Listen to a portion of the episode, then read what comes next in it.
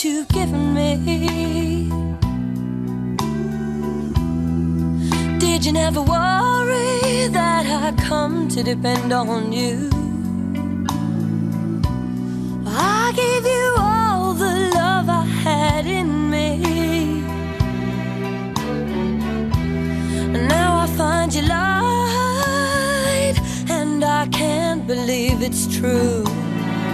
北京时间十二点零八分，这里是正在直播的文艺大家谈，来自中央人民广播电台文艺之声。各位好，我是小东。各位好，我是小昭。今天咱们关注的是诺贝尔奖的事情啊。其实每年诺贝尔颁奖的时候，我们都会关注一下。我记得去年好像还呃聊了一期，说这个鲍勃迪伦当时得了文学奖啊，然后很多人说，哎，一个这个。这个叫词人啊，音乐怎么得了文学奖？所以确实是，诺贝尔奖啊，每年都是公众关注的焦点，而今年也不例外。但是这个关注点可能哎不是什么大家觉得特别光彩的事情啊。而他的意外程度呢，可能也比鲍勃迪伦或者是用一种非常生僻的呃文艺形式来搞创作的一些艺术家摘得大奖会更加冷僻一些。怎么回事呢？但是他踢爆了以后却变得非常的热了。瑞典文学院在四号的时候宣布，为了应对性侵风波，恢复公众的信任，将二零一八年的诺贝尔文学奖推迟到明年再进行颁发。这是自一九四九年以来诺贝尔文学奖的首次推迟颁发。所以说。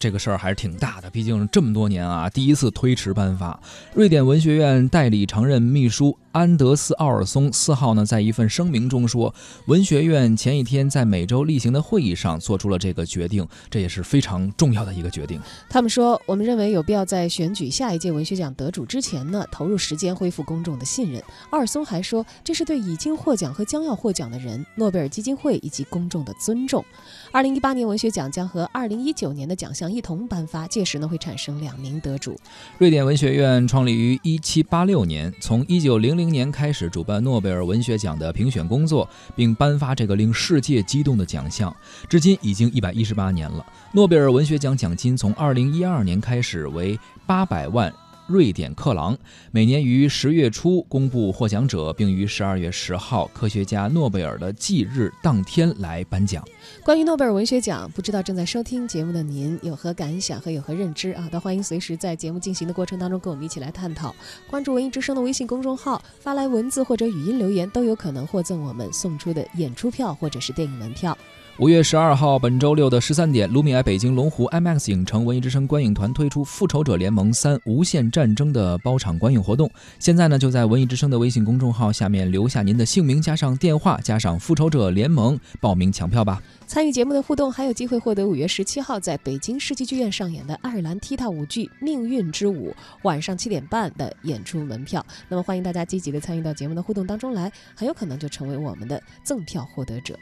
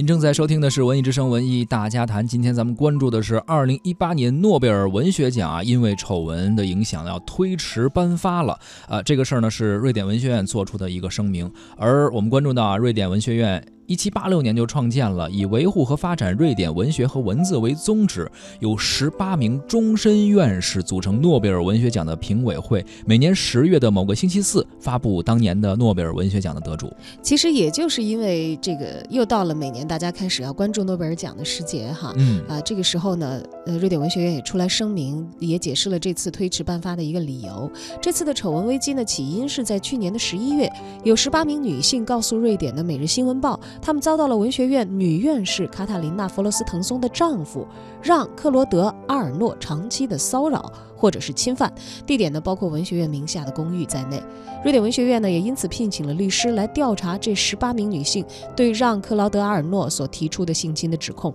另外呢，阿尔诺还涉嫌自1996年以来七次违规泄露文学奖的得主。据报道，被泄露的获奖的这个诺贝尔文学奖得主包括美国歌手和音乐创作人鲍勃迪伦，还有白俄罗斯的记者斯韦特兰娜·阿列克谢耶维奇。目前呢，尚不清楚阿尔诺是怎么得知评选结果的，因为瑞典文学院呢，呃，按照他们的规矩啊，是从不讨论谁有可能获奖，而提名过程的记录呢，会被秘密的保存五十年。这是这次危机的一个起因的回顾啊，其实说白了就是其中的一位评委，他们的一个文学院的女院士的丈夫涉嫌一些性侵的行为，然后还有一些泄露呃评奖的一些信息啊，包括提名的人选名单的这样一个行为，于是受到了公众的质疑，公信力也受到了影响。所以说，我们得先查清楚了再颁奖，不能够影响公信力。而瑞典司法部门负责去调查这件事情啊，检察官三月中旬就说了，说部分指控的呃证据可能不足，或者说超过了诉讼的时效，所以呃暂停调查或者停止调查。其余的一些相关事件呢，仍在调查之中。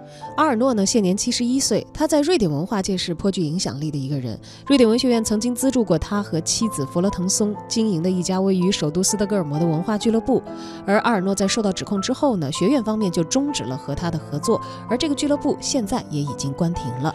瑞典警方金融犯罪部门近期通报称啊，正在调查与文学院有关的金融犯罪行为，可能与资助阿尔诺一事有关。这事儿呢又复杂了，可能。之前说的那些丑闻只是一个导火索，后面又引出了一系列的问题。瑞典文学院的代理常任秘书安德斯·奥尔松在四号，就是我们讲到这个发表声明延迟今年的诺贝尔文学奖颁奖的同一天啊，嗯承认说说这个事件呢已经令文学院的名誉受损了。是啊，这个事儿还是挺大的一个事儿，公众非常关注啊。而名誉受损了，这文学院十八名院士呢，也就如何善后、如何去解决这些问题呢，产生了一些分歧。尽管如此，瑞典文学院却是选择说放弃起诉阿尔诺和这个弗罗斯滕松他们夫妇啊，并且通过内部投票决定不开除这名女院士。哎，这一听肯定很多人很不满意啊。呃，这不满意的人当中，当然也有学院的院士，就有六名学院的院士因为。不满和或者是其他的原因啊，嗯先后辞去了自己的这个终身院士职。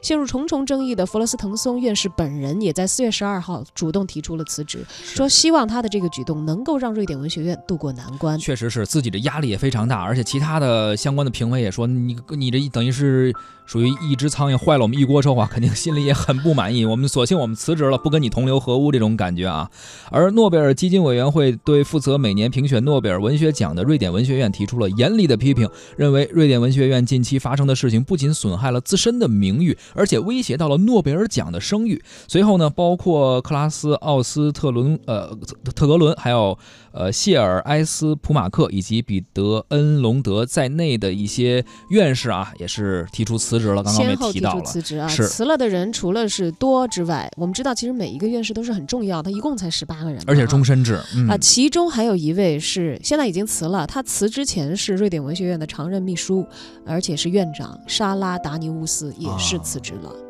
瑞典文学院的院士实行终身制，刚才我们讲了啊，而且人数是十八名，在通常的情况下，这是极少极少有人提出辞对职的。一个这个身份非常重要，而且对于每个人来说，应该也是一个怎么说呢？对自己誉来说是一个荣誉，也是非常重要的一件事情。所以，如果不是发生很大的事情的话，可能不会轻易去辞职的啊。啊，当然，这个事情的后继反应就是影响到了诺贝尔文学奖的投票，因为按照规定呢，需要十二名院士投票通过。辞职事件导致投票的院士人数无论如何在今年是不足了。嗯因此，今年的诺贝尔文学奖也因为受到事件的影响而陷入了僵局。其实说到瑞典文学院历史上啊，就是没有当年颁发诺贝尔文学奖的情况，呃，不止一次。我们刚刚说是一次是呃一九四九年之后，那，这次是自己第但一次之。前其实呃确实有奖项停颁的时候，都是呃与次年的奖项一同颁发。呃，上次推迟颁发文学奖应该是四九年。呃，虽然说诺贝尔文学奖停发并非头一次，但是因为丑闻而停发确实是第一次。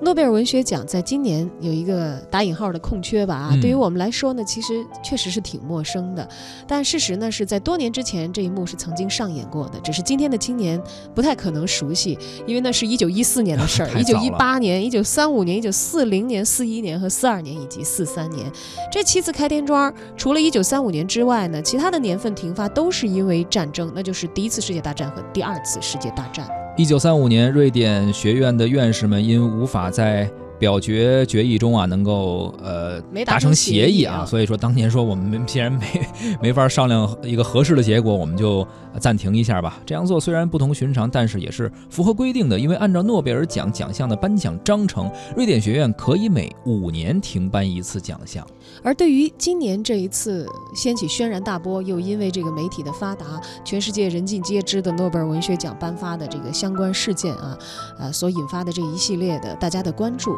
文艺大家谈的特约观察员们也都发表了自己的看法。首先，我们请出北京文学的副主编施立斌老师。他这个吧，他主要还是由于这个瑞典文学院啊，诺奖评委有人涉及到这个性丑闻。其实去年年底以来，好像就在瑞典被爆出来了这个丑闻，但是一直到现在呢，就是断断续续它发酵，持续的发酵到现在。然后这个就涉及到整个评委会的成员，有很多人就不断辞职，在舆论的压力下。对整个的评审的这个委员的组成啊，形成一个很大的一一个挑战或者是一个压力。就现在剩下的这些评委委员，呃，就不足以完成，嗯、就是正常情况下这个评选的这个工作了。呃，这个丑闻和评选工作之间那个压造成的压力也是非常大的，对他的整个的工作队伍、工作班子，可能有一个很大的破坏性。呃，这是最主要的问题。那么这个丑闻呢，其中当然这个这都是西方的一些消息啊，包括传媒的消息，就是他还说涉及到了瑞典皇室的这个成员。比如说他的公主啊，什么也被性骚扰，这可能是呃百年历史上诺奖评委会很少有的一个一个状况。那么就是文学它评奖，它以前我们 认为就是文学就是文学吧，文学作品评出来就就可以了。那现在看来呢，就是文学评奖它可能涉及到道德问题、信誉问题，呃，甚至评委个人的品德啊，它都对整个评选工作。有一个直接的联系，公众对于文学的期待可能还是与科学奖、其他像诺贝尔系列奖里边的其他的奖，比如生物学奖啊、什么化学奖等等，可能还是有有有区别的。就文学它毕竟是道德良心，啊，甚至有价值观、有理想主义等等这些东西都包含在里。这一次的丑闻的暴露，我觉得可能就是他把文学奖的这种特殊性呃给凸显出来，所以这个压力很大。就到现在，据说是。呃，十八个终身评委里边只剩下了十个人，像他的就类似于我们的代表一样的，就是他的这个缺席的人数太多，将来这个评选工作可能他的公正性啊，包括工作量啊都受到影响啊，这可能是他宣布停止颁发的一个最重要的原因，这是在人员上最主要的原因。另外一个呢，我觉得还有一个就是，呃，对于中国公众来讲，可能一个很大的呃关注点就是说诺贝尔文学奖。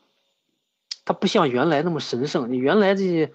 呃，诺贝尔评选委员会的委员都很神秘，这行踪啊都比较 比较神秘啊。就这些人的生活啊、状况啊等等，包括他们的工作状态，我们都基本上不为外界所知，那也是一知半解。像我们所知道的少数几个人，比如说像马悦然这样的和中国联系比较多的这些呃委员，呃，有一些了解，但是其他的十七个。呃，我们基本上都是都是陌生的，所以这次爆出来以后，大家觉得哦，原来诺贝尔评选委员会的委员也是人呐、也是个普通人啊，对吧？他有人的这个普通人这种七情六欲啊等等，可能有他的光辉的一面，也有他的弱点，甚至有污点。我觉得这个可能都是个大的问题。就是最主要的一点，丑闻爆出来以后，就是把诺奖评委的这个光环啊。不说是完全去掉了，但我觉得可能是呃暗淡了，或者是去掉了一大部分，去神圣化了。这个对中国工作也也未必是一件坏事。而且还有一点启示就是说，包括我们国内现在也有些评奖，将来是不是也可以，也也是一个警醒或者也是一个启示吧？就是说文学评奖除了制度的安排，除了那个文学作品的高下标准之外，可能在评委的这个个人品德这些方面，呃，可能相应也会有一些期待啊。再一个就是这个终身制啊，就是我觉得也有个权力腐败的问题，就是评委他终身评委，当然有他的好处，成功运行了一百年，这个这个诺奖的这个制度啊，我评奖制度应该是在全世界纯文学领域里应该是比较成功的一个制度，我觉得评出了一大批的优秀作品和和顶级的作品，但是也有相当一部分存在争议。呃，这得益于他的一个制度，但我觉得，嗯，其中一个呢，就是说，呃，他作为一项权利和制度安排，那个终身制是不是也有弱点啊？包括这次他那个性骚扰啊等等，包括这些成员向，呃，陪奖的公司透露一些这个获奖的内部信息啊等等，可能有经济方面的问题，这可能也反映出这个终身制它存在的缺陷，就将来怎么监督，呃，怎么公开透明。呃，等等，包括是不是要要呃终身制有所补救啊，或者有所这个在制度上有新的安排，这可能也是需要考虑的一个问题。就是它的一个制度，它不可能永远是一劳永逸的、一成不变的，它可能也在变化之中。我觉得，就制度的健全也是一个问题。您正在收听的是《文艺之声·文艺大家谈》。今天咱们关注的是二零一八年诺贝尔文学奖，因为丑闻影响啊，推迟到明年颁发了。刚刚听到的是来自啊北京文学的副主编施立斌老师他的一个看法，而《文艺大家谈》的特约观察员胡可飞也发表了自己的看法。今年呢，诺贝尔文学奖不发了，是因为评委辞职了。负责颁发诺贝尔文学奖的瑞典学院呢，不断发酵的这个性骚扰的丑闻陷入了危机。丑闻曝光以后呢，瑞典文学院居然没有起诉这哥们儿啊，也不开除他媳妇儿啊。为表示抗议呢，这个包括前院长在内的几个院士呢就辞职了。瑞典学院呢，十八名终身院士负责文学奖的评审，现在就剩十个了。院士任命是终身制的，理论来说是不允许辞职的。但现行规定呢，除非有人去世，否则退出的成员的席位将继续空缺，这就很尴尬。这怎么评呢？啊，这样进入了一个死循环。因为即便是投票选出新的成员来取代那些退出的，他还是缺少批准新成员的法定人数。所以从客观上来说呢，他只能推迟了。暂停颁奖呢，根本的目的是恢复瑞典学院的公信力。诺贝尔文学奖之所以得到全世界的认可呀，我觉得它不应该是奖金多，而是大家都认可瑞典学院的专业度、可信度。但是呢，居然这么一个学院为一个性侵犯提供财务支持，一方面他们办的这个俱乐部呢，还能打着这个瑞典学院的名声获取更多的资源，同时呢，还间接的给这个性侵犯凭借这些资源、权利获得更多性侵的机会。这个事情来说，确实瑞典学院有一些不可推卸的责任，所以这个锅呀，它是背定了。但是呢，我为什么说好呢？瑞典学院没有试图去掩盖他犯的错误，用实际的行动去弥补过错，我觉得这个事儿就不错。那首先来说呢，对于文学家来说，他是有尊严的。那如果诺贝尔文学奖的颁发机构没有把自己家屋子打扫干净就请客，那么我觉得对于这些获奖者来说也是蒙上了一层阴影的。那如果不处理好这些丑闻继续颁奖，那对于这些得奖人来说是一种耻辱。其次来说，出了这事儿以后啊，人家第一没有隐瞒啥。第二，没有回避啥，大大方方承认挨打立正，觉得不公平或者耻辱的院士就辞职了，这是多么光明正大的一件事儿。这个我觉得是真正搞学问人应有的所作所为啊，也正是诺贝尔文学奖能得到大家认可的原因。我觉得是应该尊重的啊。我们可以试想一下，诺贝尔文学奖如果不在瑞典，在其他国家，那先不说这个事儿出了以后会不会承认，就每年在评奖之前，这评委家都得被。各路作家带来的土特产堆满，很快这个评奖就变成了寻租、分猪肉、看条子，作品堆积成山，随便找个酒店房间翻一翻就定下来了啊！这种文学奖都不需要出什么丑闻，五年就没有任何公信力了。但我们也没有，也不需要把诺贝尔文学奖看得太神圣，它一定有它的局限性。他们评出来的呢，一定是好作家，但是呢，文无第一，武无第二，在写作这事儿上来说呢，很难用最好来说。那么诺奖无非是给了一道线。线上的作者确实是凤毛麟角，但也绝不是只有一个。那么有一些没有得到奖的，也是很伟大的作家，他们并不比这些得主差。而且呢，他们这些评委在欣赏作品的时候呢，除了英文的、法语的这些，呃，评委或者有些德语的，他们能直接看。那很多大部分的语言，他们也通过需要通过翻译。那么这个时候他们在接受的过程中也有局限性。诺贝尔文学奖啊，对于我们大部分的普通读者来说，我觉得它最大的贡献是它帮助我们发现了很多我们不知道或者没有渠道知道的好作家。他给我们这些读书人提供的是一个什么呢？提供的是一个可靠的指导。那而对于那些不读书的人，那些拗口的作家的名字，可能还不如这个摄影师性侵的案子看着带劲。所以啊，大家也就别跟着瞎起哄。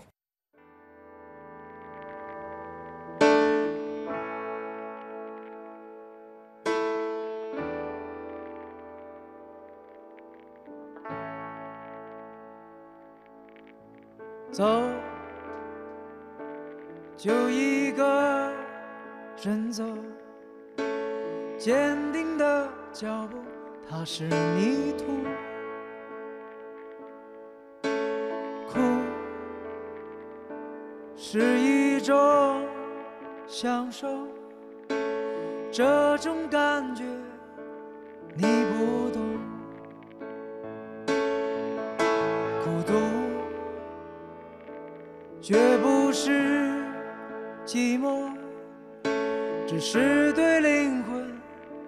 的保护。痛苦和愤怒，在黑夜之中停住。别把我从梦中叫醒。我不想面对着霓虹，我的梦里有田野，我的梦里有天空。